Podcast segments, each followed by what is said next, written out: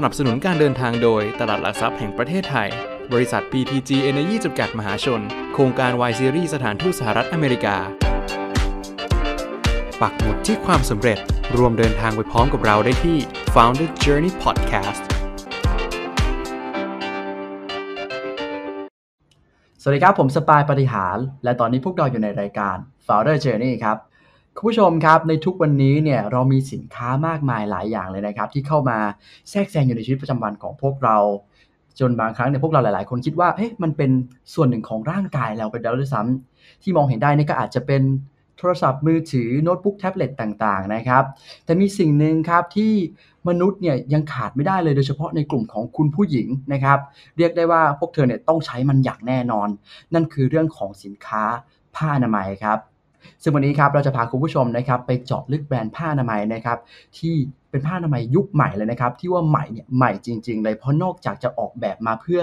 แก้ไขและตอบโจทย์ปัญหาให้กับคุณผู้หญิงแล้วเนี่ยยัง ตอบโจทย์ในเรื่องของการใส่ใจสิ่งแวดล้อมอีกด้วยนะครับ เพราะว่าผ้าอนามัยตัวเนี้ยสามารถย่อยสลายได้ง่ายมาก ๆเลยนะครับ ซึ่งหลาย ๆ คนเนี่ยก็อาจจะรู้จักเธอกันมาบ้างแล้วนะครับ กับคุณเหวินชวิสา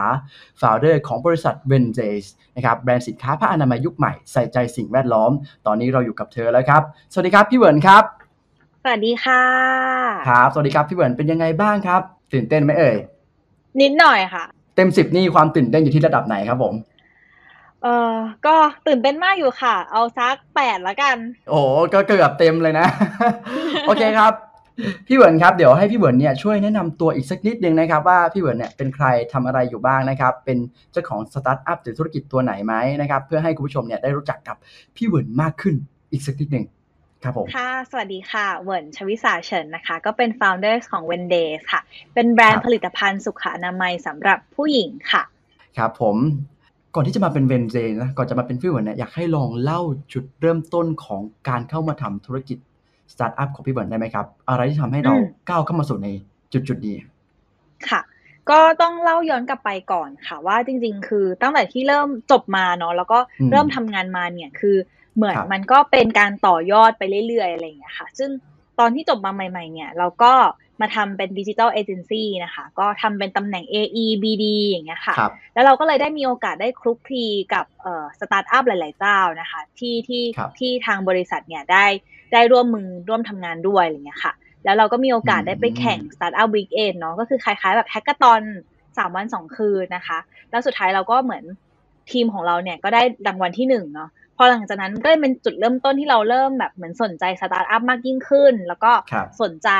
ธุรกิจอื่น ๆ มากยิ่งขึ้นอะไรเงี้ยค่ะ เราก็เลยได้มีโอกาสแบบไปงานอีเวนต์ต่างๆ ของสตาร์ทอัพมากมายอย่างเงี้ยแล้วสุดท้ายเราก็เลยได้มีโอกาสได้ไปทำงานในสมาคมสตาร์ทอัพนะคะ ก็เป็นอืม Thailand Tech Startup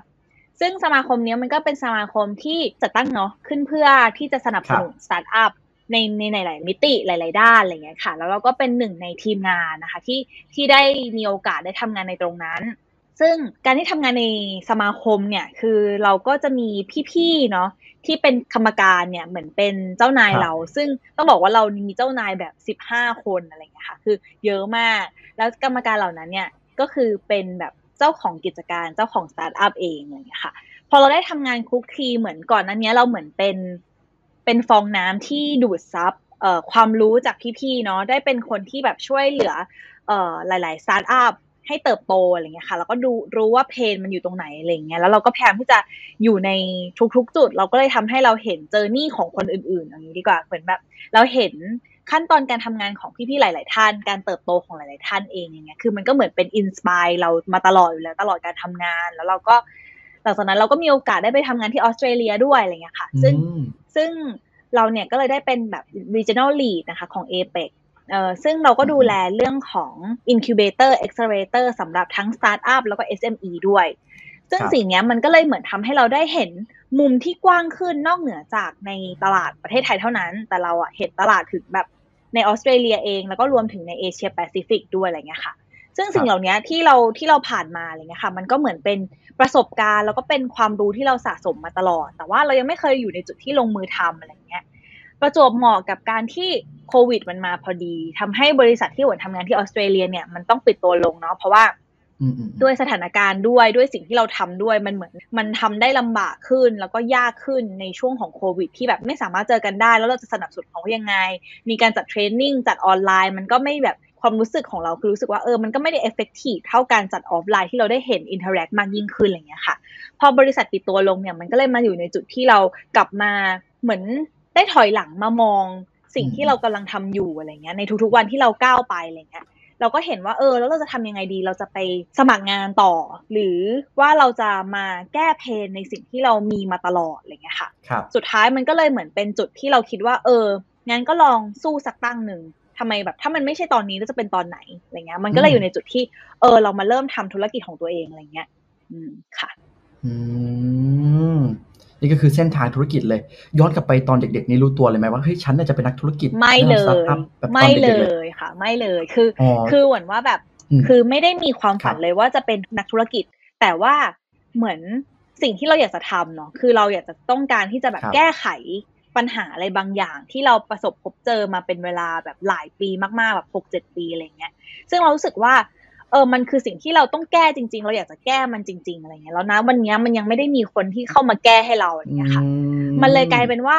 ในเมื่อเราอยากจะแก้ปัญหาของตัวเอง แล้วเราก็เจอว่ามันเป็นปัญหาของคนอื่นด้วย มันก็เลยหลีดมาในทิศทางที่เราจะเป็นผู้ประกอบการเป็นนักธุรกิจอะไรเงี้ย แต่ว่าถามว่าจริง ๆ เนี่ยมันเป็นเป้าหมายของเราไหมคือ มันไม่ได้อยู่ในเป้าหมายของเราด้วยซ้ำอืมค่ะ อืม เหมือนแบบ เฮ้ย ฉันเนี่ยไม่ได้รู้ตัวหรอกว่าฉันอยากจะเป็นนักธุรกิจ แต่ว่า เอ้ย ค่ะ มีบางอย่างที่ฉันอยากจะแก้ไขมันอะ ฉันก็เลยอืมลงมือทำมัน อืม ใช่แล้วอย่างนี้ค่ะ การที่กลับมาทำธุรกิจบ้านเรา กับอยู่ที่นู่นอย่างเงี้ย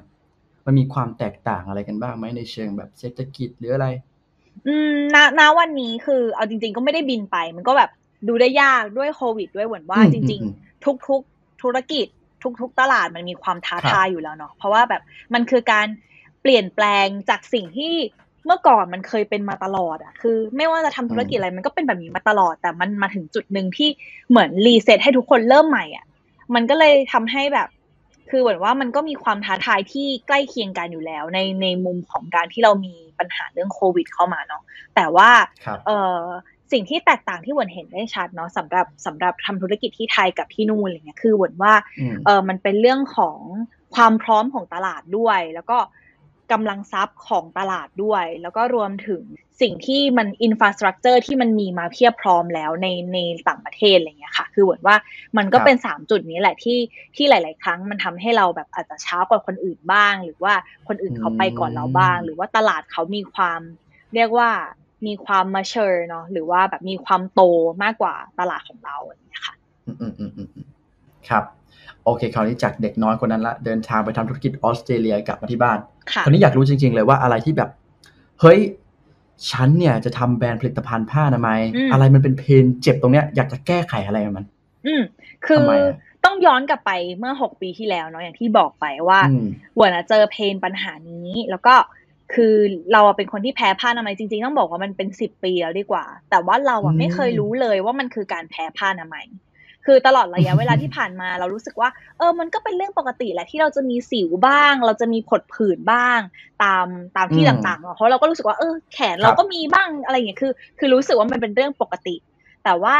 พอมันมาถึงจุดที่มันเกินเยียวยาด้วยตัวเอง จนสุดท้ายหวนต้องเข้าโรงพยาบาลเนี่ย มันเลยเป็นจุดที่เรารู้สึกว่าอืมเฮ้ยมันไม่ปกติแล้วอะคือมันแบบมันมากเกินไปแล้ว แล้วตอนที่เราเป็นเนี่ยคือตอนที่เราเพิ่งจบเลย ตอนที่หวนเพิ่งจบเลย ซึ่งตอนที่หวนเพิ่งจบเนี่ยหวนรู้สึกว่า เฮ้ย เรายังต้องมีประจำเดือนไปอีกตั้งยี่สิบสามสิบปีเนาะคือแบบมันอีกนานมากๆอะกว่าเราจะกว่าเราจะหมดประจำเดือนหรืออะไรเงี้ยซึ่งหวนรู้สึกว่าอืมเออแล้วเราอืมจะต้องอดทน คือระหว่างนั้นเราก็พยายามจะหาทางแบบออกเนาะเราก็คือคุณหมออืมก็ไม่ได้สามารถที่จะบอกได้ชัดเจนมันเหมือนการแพ้อาหารอะว่าแบบเออเราแพ้อะไรหมอก็จะถามว่าแล้วเราไปกินอะไรมา ถูกปะคือมันสุดท้ายแล้วมันคือกลับมาสู่จุดเริ่มต้นที่เราอะมาสังเกตตัวเองมากยิ่งขึ้น ใส่ใจตัวเองมากยิ่งขึ้นอะไรอย่างเงี้ยครับซึ่ง พอเหวิร์นมาใส่ใจตัวเองเนี่ยผมก็เริ่มเห็นแล้วแหละว่าโอเคเหวิร์นแพ้อะไรบ้างจากการใช้ผ้าอนามัยที่มีอืมในตลาดเนาะซึ่งเอออืมมันไม่ใช่ว่าจะแพ้ทุกคน แต่ว่าสำหรับคนที่แพ้ง่ายอะมันก็นิดนึงมันก็แพ้แล้วอะไรอย่างเงี้ยค่ะ แล้วก็อืมอืมรวมถึงอืมเราก็ไม่รู้ด้วยว่าส่วนประกอบที่มีในผ้าอนามัยแบบเดิมเนี่ยมันเป็นยังไงบ้างมันมีอะไรบ้างคือส่วนใหญ่มันจะเขียนไม่ชัดเนาะสุดท้ายแล้วมันก็เลยทำให้เราแบบเออเริ่ม เหมือนเรียกว่าทดลองลองผิดลองถูกด้วยตัวเองมาตลอดระยะเวลาที่ผ่านมา จนสุดท้ายเราก็มาเจอ pattern ว่าสิ่งที่ทำให้เราไม่แพ้เนี่ยคือการที่เราอะใช้ผลิตภัณฑ์ที่มาจากธรรมชาติเนาะวัสดุจากธรรมชาติ มีการเป็นออร์แกนิกอะไรเงี้ยซึ่งพอเราเจอ pattern เหล่านี้เราก็เลยเริ่มศึกษามากยิ่งขึ้น ลงลึกมากยิ่งขึ้น แล้วเราก็ได้ผลพลอยได้ว่าการที่เราเลือกใช้วัสดุจากธรรมชาติเนี่ยมันทำให้เราย่อยสลายได้คือแบบนอกจากที่เราจะใส่ใจตัวเองเนี่ยเราก็ใส่ใจโลกด้วยอะไรเงี้ยค่ะ มันก็เลยมาเป็นผลิตภัณฑ์แรกของเราที่เป็นผ้าอนามัยออร์แกนิกที่ย่อยสลายได้ค่ะ อืมสุดยอดเลยเนาะดูแบบว่า unique มากๆแต่คราวเนี้ยถ้าพูดถึงปัจจัยคู่แข่งในตลาดผ้าอนามัยเนาะเรียกได้ว่าแบบ demand มันเยอะมากๆเนาะเพราะว่ายังไงเราก็ต้องใช้อะแต่บางคนไม่รู้นะว่าเอ้ยมันมีปัญหาอะไรใครแพ้ซึ่งด้วยความ demand มันเยอะเนี่ยคู่แข่งในตลาดก็เยอะมากๆ เช่นกัน ตรงเนี้ยอะไรอยากทราบอะไรที่มาไม่เราตัดสินใจที่จะเอ้ยเราจะเดินหน้ากับ Wendays ต่อ สำหรับเวิร์นนะคะเวิร์นมองว่าในทุกๆตลาดอะมันมีคู่แข่งอยู่แล้วคือถ้าเกิดตลาดไหนที่ไม่มีคู่แข่ง มันอาจจะแปลว่า มันไม่ได้เป็นสิ่งที่ต้องการก็ได้เนอะปะคือเหมือนถ้าสมมติว่าตลาดนั้นมีเราคนเดียวเลย มันแปลได้ว่าหนึ่งคือเราแบบโอ้โหแบบ innovative มากแบบไม่มีใครคิดเรื่องนี้ได้เลย การที่สองคือไม่มีคนอยากจะได้สิ่งนั้นอะไรอย่างเงี้ยค่ะ ซึ่งหวนรู้สึกว่าในตลาดนะตอนนี้คือด้วยทุกอย่างด้วยเทคโนโลยีด้วยทุกอย่างคือมันไม่สามารถมันยากที่จะทำให้เราเป็นที่หนึ่งเป็นคนแรกของทุกๆสิ่งอะไรเงี้ย ผมก็เลยรู้สึกว่า เออ แต่ว่าในทุกๆตลาดเนี่ย มันก็ยังมีเรียกว่าส่วนแบ่งตลาดหรือว่าแกลบบางส่วนที่ยังไม่ถูกแก้ไขในจุดนั้นอะไรเงี้ยหวนรู้สึกว่าเออคือหวนไม่ได้ต้องการจะเป็นแบบทุกอย่างสำหรับทุกคน เออ แต่ว่าหวนต้องการที่จะเป็นแบบทุกอย่างสำหรับคนบางคน แบบคนกลุ่มหนึ่งเท่านั้นอะไรเงี้ยแล้วผมก็รู้สึกว่าคนกลุ่มนั้นอะ ก็ยังมีอยู่แล้วก็รวมถึงคนกลุ่มนั้น ยังไม่ได้ถูกตอบโจทย์ ยังมีหลาย ๆ อย่างที่เขายังไม่ถูกตอบโจทย์ ด้วยการที่แบบ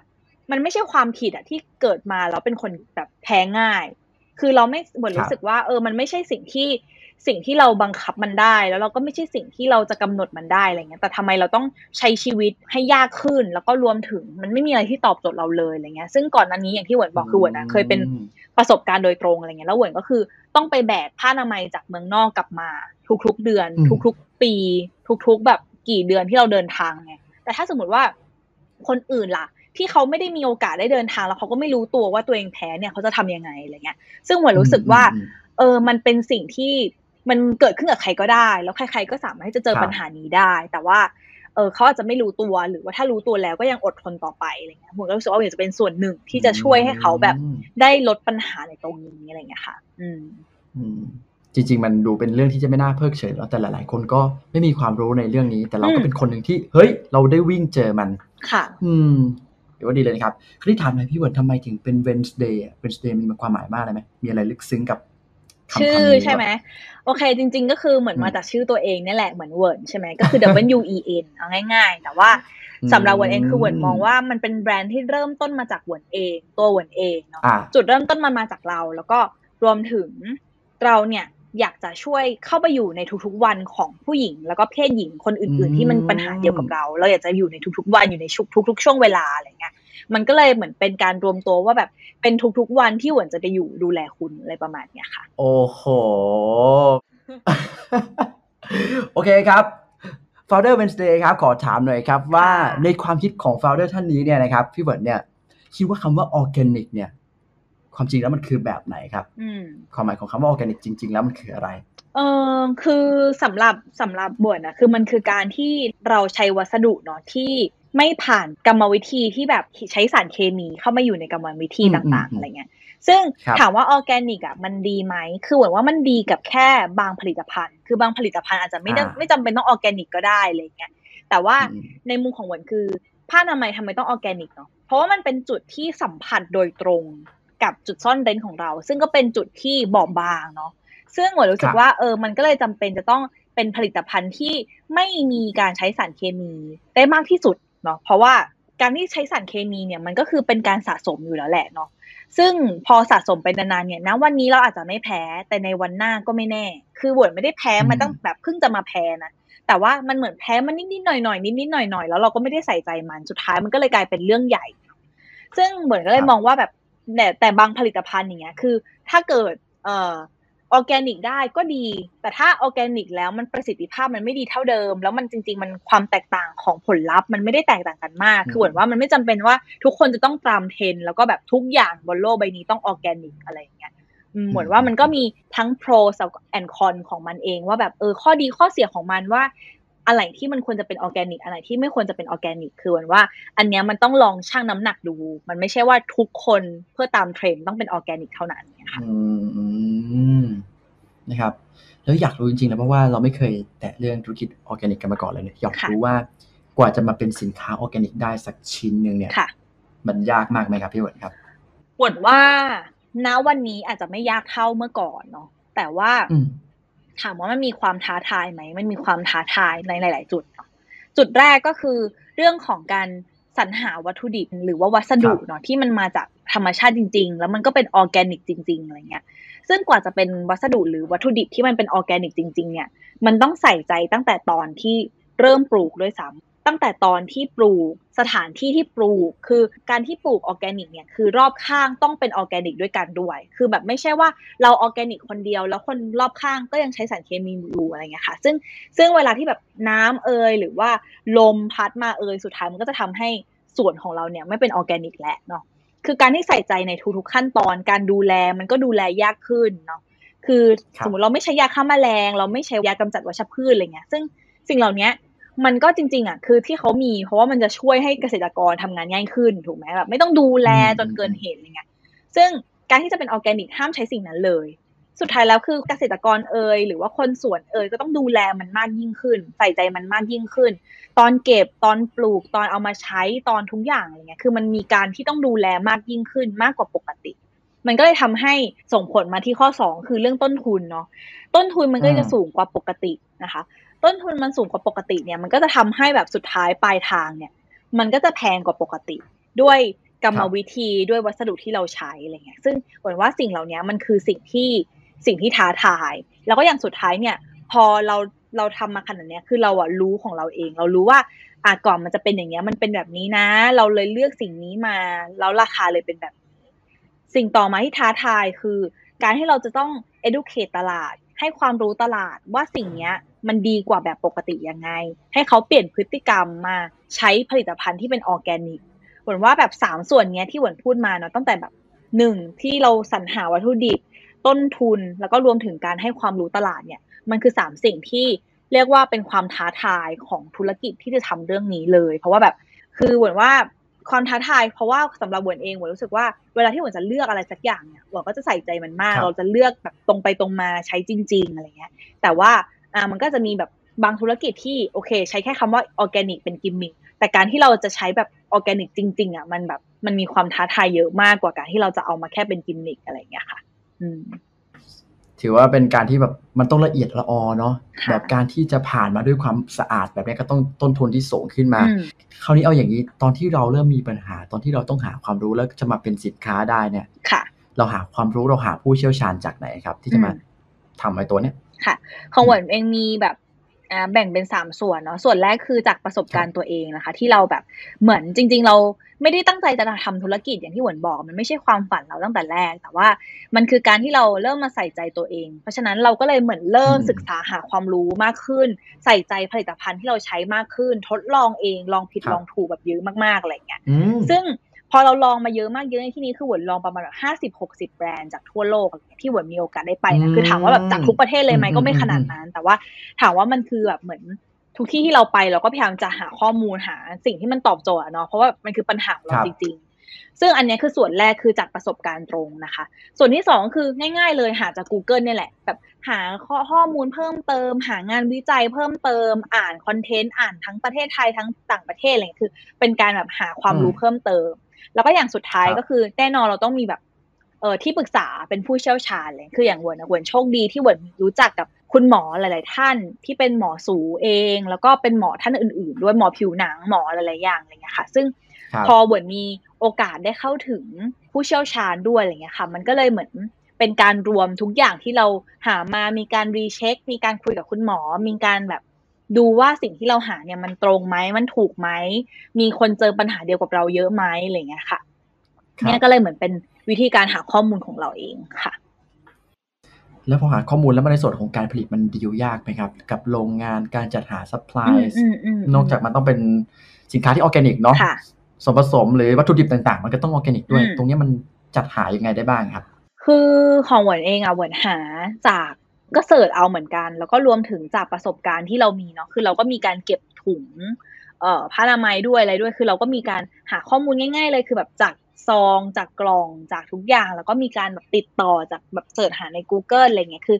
หาหลาย ๆ ทาง แล้วก็ขอตัวอย่างแล้วก็ทดลองจากหลาย ๆ ที่อะไรเงี้ยแล้วก็ลองพูดอืมคุยกับทางโรงงานเองด้วยว่าเออเขาสามารถที่จะตอบโจทย์เราได้ไหมแล้วก็รวมถึงสามารถทำในสิ่งที่เราต้องการได้ไหมแล้วก็พัฒนาต่อไปอะไรเงี้ยค่ะแล้วก็ค่อย ๆ เลือกจากสิ่งนั้นคือค่อย ๆ ตัดช้อยเหมือนแบบตอนแรกอาจจะสักสิบเหลือห้าเหลือสามเหลือสองเหลือหนึ่งอะไรเงี้ยค่ะ อืมวัตถุดิบนี่เราหาเองเลยไหมครับ แต่ว่าตัวโรงงานเขาจัดการให้เรา เอมาเรื่อองนี้มันแล้วแต่เหมือนกัน คือเราสามารถที่ทำได้ทั้งสองอย่าง แต่ทางหวนเองอะคือหวนเลือกโรงงานที่เขามีฟาร์มด้วยอะไรเงี้ยค่ะ คือหวนว่ามันอืมแล้วแต่เรียกว่าแล้วแต่กลยุทธ์ของแต่ละคนด้วยว่าเออเราอยากจะได้แบบไหนเราอยากจะเป็นคนหาเอง แล้วก็ส่งไปให้เขาทำหรือว่าบางโรงงานเขาจะไปหาให้หรือบางโรงงานเขาต้องการให้เราหาคือหวนว่ามันทำได้หลาย ๆ กลยุทธ์แล้วแต่เราถนัดดีกว่าอืมโอเคครับ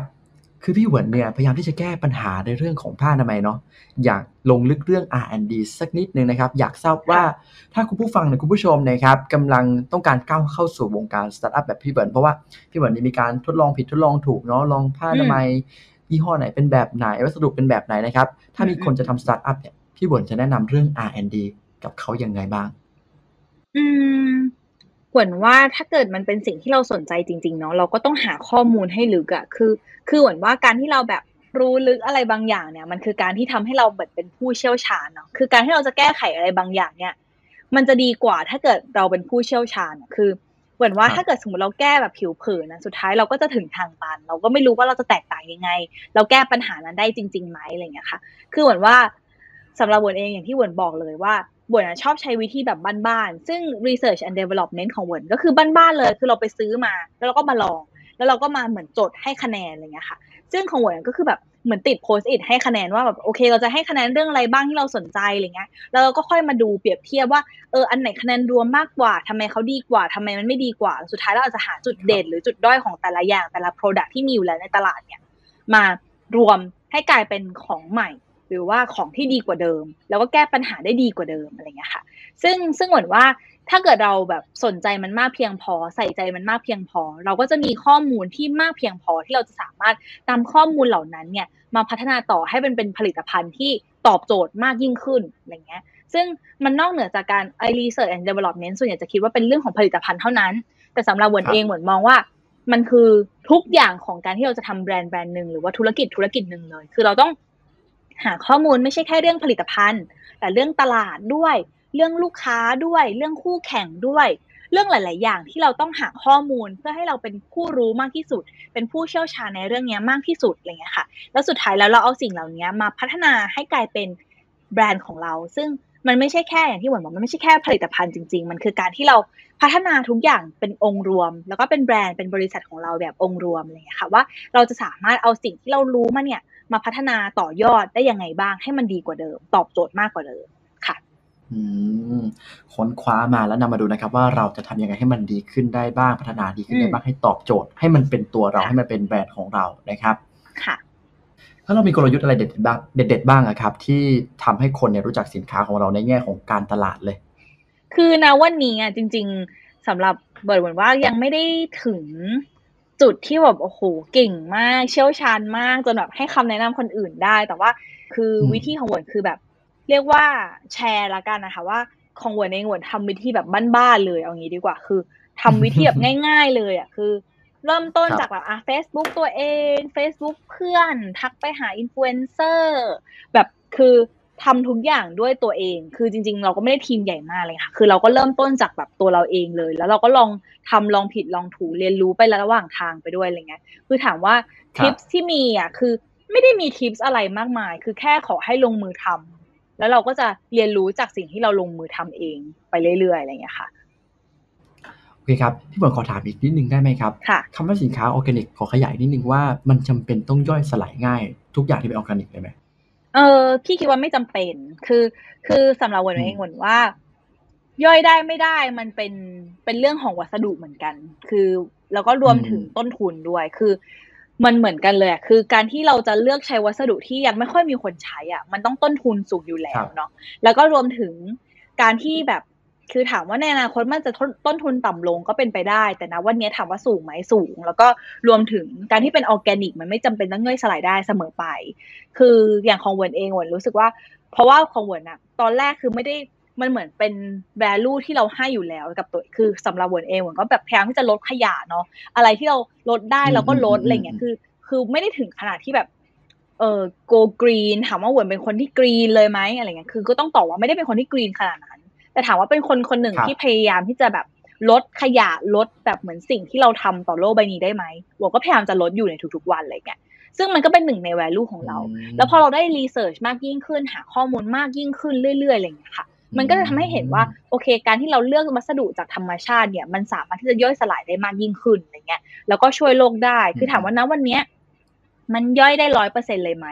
มันก็ยังย่อยไม่ได้ร้อยเปอร์เซ็น แต่ถามว่ามันเยอะกว่าปกติไหมมันเยอะกว่าแน่นอน เพราะว่าเหมือนย่อยได้เกือบเก้าสิบเปอร์เซ็นประมาณเก้าสิบเปอร์เซ็นแบบแปดสิบเก้าจนถึงเก้าสิบเอ็ดอะไรเงี้ยซึ่งพอเราย่อยได้เกือบหนึ่งร้อยเปอร์เซ็นเนี่ยคือวรู้สึกว่าเอออย่างน้อยเราก็ได้พยายามที่จะช่วยอะไรบางอย่างกับโลกใบนี้แล้ว แล้วก็รวมถึงมันก็ไม่ได้เป็นการเปลี่ยนพฤติกรรมหรือว่ารู้สึกเบียดเบียน หรือว่าทำให้เราเดือดร้อนจนเกินไป คือมันเราใช้ใช้พฤติกรรมเดิม แต่ว่าเราสามารถที่จะนอกเหนือจากการที่เราสามารถช่วยให้ตัวเองแบบ ลดความเสี่ยงต่อการแพ้ผ้าอนามัยได้แล้วเนี่ย เรายังช่วยโลกใบนี้ที่จะทำให้เรามีขยะจำนวนน้อยลง คืออย่างน้องสปายเนี่ยจะไม่เข้าใจเนาะว่า ว่าผ้าอนามัยแผ่นหนึ่งเนาะมันคือเท่ากับเท่าไหร่เลยคือเปรียบเทียบให้ฟังก็คือ แผ่นหนึ่งเนี่ยมันเท่ากับถุงพลาสติกประมาณสี่ถึงห้าถุงเนาะแล้วหนึ่งแผ่นเนี่ยใช้เวลาย่อยสลายประมาณห้าร้อยถึงแปดร้อยปีเนาะซึ่งแปลว่าเราใช้ไปแล้วเนาะจนเราไม่อยู่บนโลกใบนี้ มันก็ยังอยู่กับเราไปเรื่อยๆเรื่อยๆเรื่อยๆเรื่อยๆเออ แต่การที่เราบวชเปลี่ยนวัสดุมาเป็นแบบเนี้ย ซึ่งวัสดุเนี้ยก็จะสามารถย่อยสลายได้ภายในหกถึงสิบสองเดือน ซึ่งแปลว่ามันแบบย่อยสลายได้เร็วขึ้นแบบห้าร้อยถึงแปดร้อยเท่าเลย ซึ่งผมรู้สึกว่าเออ การที่แบบการที่เราเปลี่ยนวัสดุเปลี่ยนพฤติกรรม โดยที่ไม่ต้องเปลี่ยนพฤติกรรม สามารถที่จะช่วยโลกได้มากยิ่งขึ้นเนี่ย มันคือ มันรู้สึกว่ามัน fulfill value ของเราด้วย แล้วก็รู้สึกว่าเออเราอย่างน้อยเราก็เป็นส่วนเล็กๆอะที่ช่วยขับเคลื่อนเรื่องพวกนี้ให้มันเกิดขึ้นได้โดยที่ทุกคนสามารถทำทุกอย่างเหมือนเดิม โดยที่แบบไม่ต้องเปลี่ยนพฤติกรรมอะไรเลยทำเหมือนเดิม แต่มันไม่ใช่ดีแค่ต่อตัวเอง แต่ว่าดีต่อโลกด้วยอะไรเงี้ยค่ะเรียกได้ว่าเราเดินทางหาวิธีแก้ไขปัญหาของเรา แต่ในขณะเดียวกันเราก็มองอีกมุมหนึ่งว่า เอ๊ะพอเราหาข้อมูลไปเรื่อยๆเราก็มีทางที่จะสามารถช่วยโลกไปพร้อมกับการแก้ไขปัญหาของเราไปได้ด้วยใช่ถือว่าสุดยอดมากเลยครับ แล้วในทิศทางของออร์แกนิกที่มาถึงตรงนี้คิดว่าจนถึงอนาคตไปอีกครับ คิดว่าอนาคตของสินค้าออร์แกนิกเนี่ยทิศทางจะเป็นยังไงบ้าง อืม คือคือเหมือนว่าอย่างที่เหวินบอกไปตั้งแต่แรกเนาะว่ามันไม่ใช่ทุกคนจะต้องเป็นออร์แกนิกแต่ถามว่าเทรนด์มันมาไหมมันเทรนด์มันมา เพราะว่า เราเริ่มเห็นว่าหลาย ๆ ผลิตภัณฑ์เนี่ย การที่เราใช้ออร์แกนิกเนี่ยมันดีต่อเราและดีต่อโลกมากยิ่งกว่าเดิมเนาะ ซึ่งคือหวังว่าเทรนด์มันก็มาเรื่อย ๆ แต่ถามว่าโหมันจะถึงขั้นแบบแทนที่อย่างอื่นที่ไม่ออร์แกนิกในตลาดไหม มันก็ไม่แทนที่อยู่แล้ว คือหวังว่าขอให้การที่เราเลือกเป็นออร์แกนิกเนี่ยมันได้ทำประสิทธิภาพของการเป็นผลิตภัณฑ์นั้นได้อย่างเต็มที่ที่สุด ก็ถือว่าโอเคแล้วอะไรเงี้ย คือเหวินรู้สึกว่าอย่างน้อยอะมันเป็นเป็นแค่จุดเริ่มต้นที่ดีที่ทุกคนอยากจะทำเป็นแบบอยากจะทำออร์แกนิกอะไรเงี้ย แต่ว่ามันไม่จำเป็นจะต้องแบบเปลี่ยนพฤติกรรมทำทุกอย่างให้มันเป็นออร์แกนิกอย่างทุกอย่างเลยที่เราใช้อะไรเงี้ย คือเหมือนว่ามันน่าจะไม่ถึงจุดนั้น แต่ถามว่ามันกำลังมาแล้วกำลังโตขึ้นไหม มันกำลังมาแล้วก็โตขึ้นแน่นอนอยู่แล้วอะไรเงี้ยค่ะ เพราะว่าทุกคนก็ มีพฤติกรรมบางอย่างที่เปลี่ยนไปคันให้คุณค่าที่เปลี่ยนไป ให้คุณค่ากับสิ่งแวดล้อมให้คุณค่ากับตัวเองมากยิ่งขึ้นอย่างเงี้ยมีการใส่ใจตัวเองมากยิ่งขึ้นอะไรเงี้ยเหมือนว่ายังไงเทรนด์นี้มันก็มีการเติบโตอย่างแน่นอนอยู่แล้วค่ะ ครับโอเคครับ เมื่อกี้นะครับเป็นวิสัยทัศน์ของพี่หวนนะครับ ที่บอกพวกเราเกี่ยวกับสินค้าออร์แกนิกทิศทางของเทรนด์ในอนาคตนะครับ คราวนี้มาดูอ่า Wednesday กันบ้างดีกว่านะครับ ว่ามาดูซิว่าวิสัยทัศน์ของ Wednesday ในอนาคต มีเป้าหมายที่จะ วางแผนอะไรไหมไว้ไหมครับพี่เหวินครับเช่น สินค้าจะมีอะไรนอกจากปัจจุบันนี้บ้างไหมมีวางแผนอะไรไว้ในอนาคตบ้างไหมครับสำหรับเดย์จริง ๆ ก็มีวางแผนไว้เรื่อยๆนะคะ คือมันอาจจะไม่ได้โหเร็วปู้ป้าแบบว่ารีบ launch อะไรมากมายอะไรเงี้ยคือคือเหมือนว่ามันคคือนะวันนี้คือเราอะต้องการที่จะแก้ pain point เรื่องของเรื่องของผลิตภัณฑ์เหล่านี้เนาะซึ่งเราไม่ได้ มองแค่เรื่องของผลิตภัณฑ์ที่เป็นแบบสำหรับคนที่แพ้ง่ายแล้วก็ eco-friendly เท่านั้นแต่จริง ๆ คือเราพยายามที่จะเป็นแบรนด์เนี่ยที่ช่วยยกระดับคุณภาพสุขภาพเพศของเพศหญิงเนาะในทุกๆวันอะไรเงี้ยค่ะ ซึ่งสิ่งที่เรากำลังทำเนี่ยคือ เราก็พยายามจะหาเพนพอยต์ว่าผู้หญิงเนี่ยมีปัญหาเรื่องสุขภาพเพศอะไรบ้างที่เกิดขึ้นที่เขาต้องพบเจอในทุกๆวันเนาะเราก็เจอกับปัญหาอีกหลาย ๆ อย่างที่เราอยากจะเข้าไปช่วยแก้ไขรวมถึง เราเนี่ยมีโอกาสที่จะได้เข้าถึง องค์ความรู้ต่างๆ ที่ที่ที่เราแบบมีโอกาสที่ได้เจอกับคุณหมอเอง หรือว่าเรามีโอกาสได้ไปโรงเรียนเองเรื่องของสุขภาพเพศเองอะไรเงี้ยค่ะ คือผมรู้สึกว่ามันเป็นสิ่งที่มันใกล้ตัวเรามาก ๆ แต่ว่าเราเนี่ยห่างไกลองค์ความรู้เหล่านี้เออซึ่งเราก็เลยอยากจะเป็นแบรนด์ที่นอกเหนือจากให้ผลิตภัณฑ์ที่มันตอบโจทย์ เราก็อยากจะเป็นแบบเหมือนแบรนด์ที่ช่วยผลักดัน แล้วก็ขับเคลื่อนรวมถึงให้ความรู้ในเรื่องพวกนี้ด้วยอย่างเงี้ยค่ะ คือเราก็มี แผนที่จะทำหลาย ๆ อย่างนอกจากผลิตภัณฑ์ด้วยเออแล้วก็รวมถึงอาจจะมีรายการหรือว่าอื่น ๆ ที่เราจะต้องเป็นแบบเหมือนเป็นพื้นที่safe zone ที่สามารถที่จะพูดคุยแลกเปลี่ยนประสบการณ์รวมถึงแลกเปลี่ยนองค์ความรู้ที่เหวินมีโอกาสได้เข้าถึงให้กับทุกๆคนอะไรเงี้ยค่ะเรียกได้ว่าเว d เ e ย์อยู่ที่ไหนก็คือเหมือน พี่เหวินไปอยู่เป็นเพื่อนตรงนั้นแล้วนะครับ โอเคครับ พี่เหวินครับ ตลอดการทำธุรกิจที่ผ่านมาเนี่ยในตัว Wendays เองนะครับ อ่าอะไรนะครับที่พี่เหวินรู้สึกว่ามันเป็นจุดที่สนุกที่สุดเลย สนุกการทำสิ่งนี้ จริง ๆอะสนุกทุกๆวันเลยนะ คือมันมีความท้าทายมาก เพราะว่าของเหวินเองเหมือนทำทำคนเดียวเนาะคือแบบไม่ได้มี co-founder แล้วก็ไม่ได้เป็นทีมที่ใหญ่มากอะไรเงี้ยคือเหมือนว่ามันสนุกในทุกๆวัน เพราะว่าเราอะได้เรียนรู้อะไรใหม่ ๆ คือเหมือนนอกเหนือจากการที่เราได้แบบบางอย่างอะเรารู้แต่เราไม่เคยลงมือทำ แล้วบางอย่างเราไม่เคยรู้เลย แล้วเราเพิ่งมารู้อะไรเงี้ยค่ะ คือเหมือนว่าทุกๆวันมันคือการเรียนรู้ มันคือการที่เราท้าทายตัวเองในทุกๆวันอะไรเงี้ย คือสำหรับเหวินนะมันก็สนุกในทุกๆวันนะคือแบบสนุกในที่นี้คือแบบ มันก็จะมีวันที่ไม่สนุกบ้าง แต่ว่าสุดท้ายแล้วโดยรวมทั้งหมดอะวนว่ามันก็สนุกพอสมควรในการที่เราได้เริ่มต้นทำอะไรใหม่แล้วก็รวมถึงได้ช่วยเปลี่ยนแปลงคุณภาพชีวิตของหลาย ๆ คนอะไรเงี้ยค่ะ คือคือความสนุกมันมีในทุกๆวันจริง ๆ อะไรเงี้ย เพราะว่าเราแบบแฮปปี้แล้วเราก็ รู้สึกว่าเราได้ได้พยายามที่จะแก้ไขปัญหาที่เราเจอจริง ๆ รวมถึงที่คนอื่นเจอจริงๆเนี่ยค่ะอืมอะไรเป็นปัจจัยสำคัญที่ทำให้พวกให้เรายังมีกำลังใจทำในทำสิ่งเหล่านี้ในทุกๆวันได้บ้างครับง่าย ๆเลยก็คือ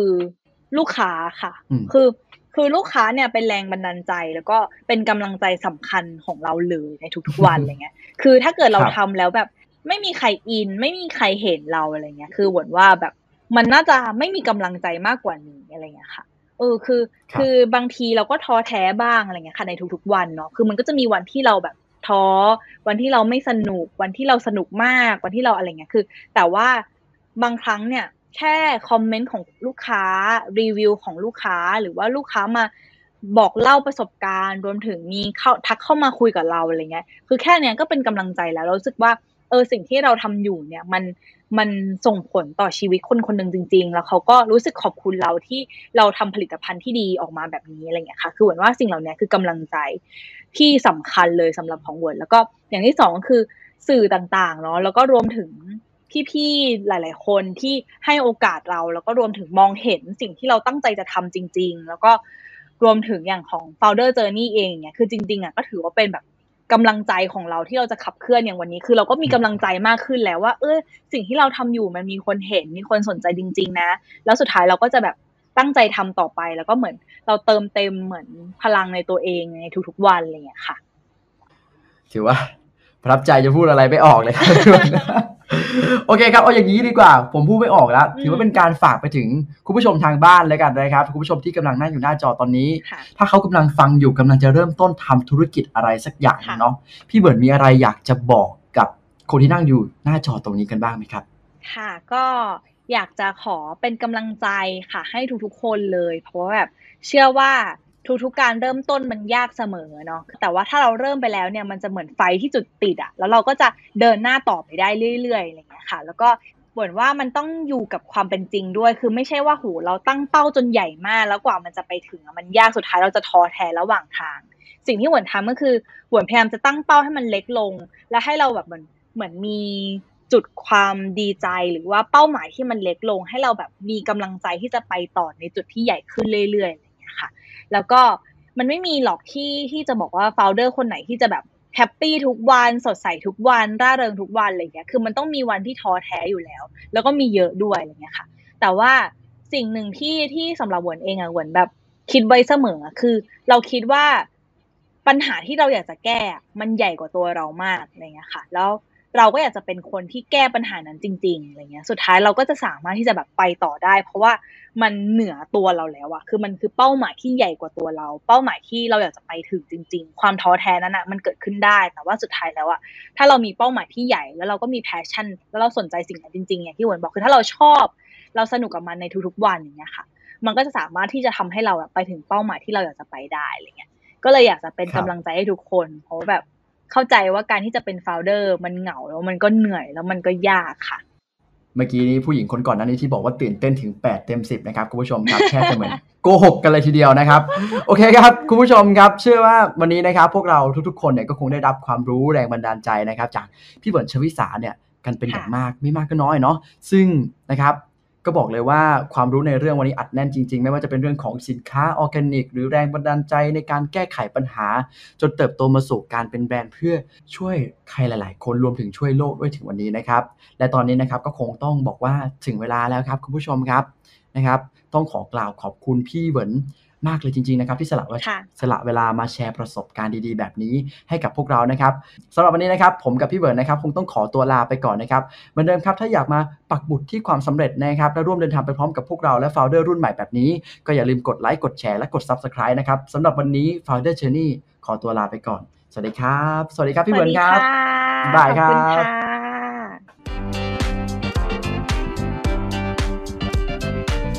รับชม Founder Journey Podcast ก่อนใครได้ที่เพจเซตอย่างเจน ติดตามย้อนหลังได้เพียง Search Founder Journey ใน YouTube Spotify หรือช่องทางอื่นที่คุณชอบฟัง podcast